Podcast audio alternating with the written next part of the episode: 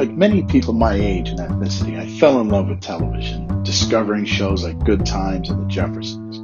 Of course, I watched reruns of the original Star Trek series and cartoons, and don't get me started on the greats like Six Million Dollar Man, and of course, later into my teens, Miami Vice. But I use a love word because regardless of how light I am as a black man, I identify with Sanford and Son, and not just culturally. You see, being raised in Harlem and later the Bronx, I identified with those shows economically as well as culturally. I wanted to see more Flip Wilson because he reminded me of not just who I was, but where I was and where so many of us still are actually. The Bronx is still there. Harlem and the other impoverished neighborhoods in Detroit and Los Angeles still exist. And yes, I know, we also inhabit the beaches of Hawaii, condos of Dubai, and the hilltops the Swiss Alps. Uh, maybe not so much the Alps, but as things go, it's important Hollywood remembers it's not color, it's culture.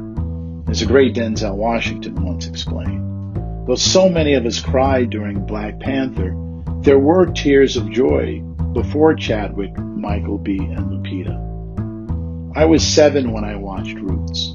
It was bold and very real. It was a monster hit because it was bold and very real. So before Omar, Avon, and Stringer, there was Virgil Tibbs. Okay, I know there's so many others I didn't mention, so please don't write me and say, well, what about uh, Nat King Cole?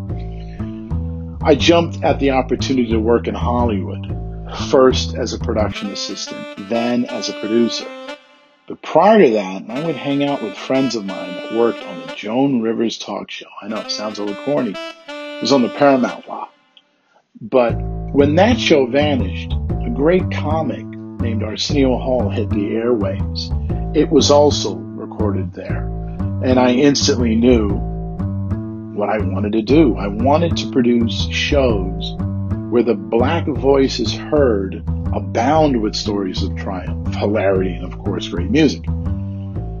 On Hollywood in the Black, we're going to cover where we are in Hollywood today. And to do that, some guests will show us where we've been. So many years after I snuck onto Arsenio's stage to watch rehearsals, run throughs, and amazing sound checks, I landed as a partner with the great Robert Evans. I was shocked to see Mr. Evans wasn't in television. One of the pivotal figures behind The Godfather and the producer of Chinatown and Rosemary's Baby and so many others had little to no business in the TV world.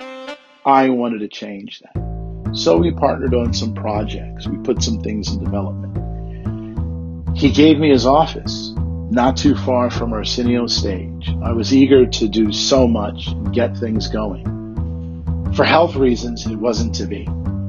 When our partnership ended, he wrote me a wonderful letter expressing his gratitude and then, of course, showed me the door. So I packed my things and left, but I still, I allowed myself to get swept up in Hollywood. And it was a pivotal step that I took, and it was because of him. He influenced me. And though he wasn't black, he wanted to break into TV with this black guy.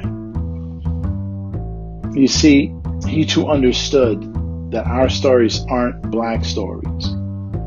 There are stories that are black, but there are other stories from our culture that show a different perspective, a different reality, a new unfiltered perspective. And that's what this show is about. Hopefully, You'll enjoy it. Thank you for listening. I can't wait to share and learn with you. Go to my personal account at Dre Yetmir. That's D-R-E-J-E-T-M-I-R. That's my Twitter account to see Robert's letter that ended our partnership. I want to thank you again for listening, and I can't wait to get back with a whole, complete, full episode and guest. Thank you.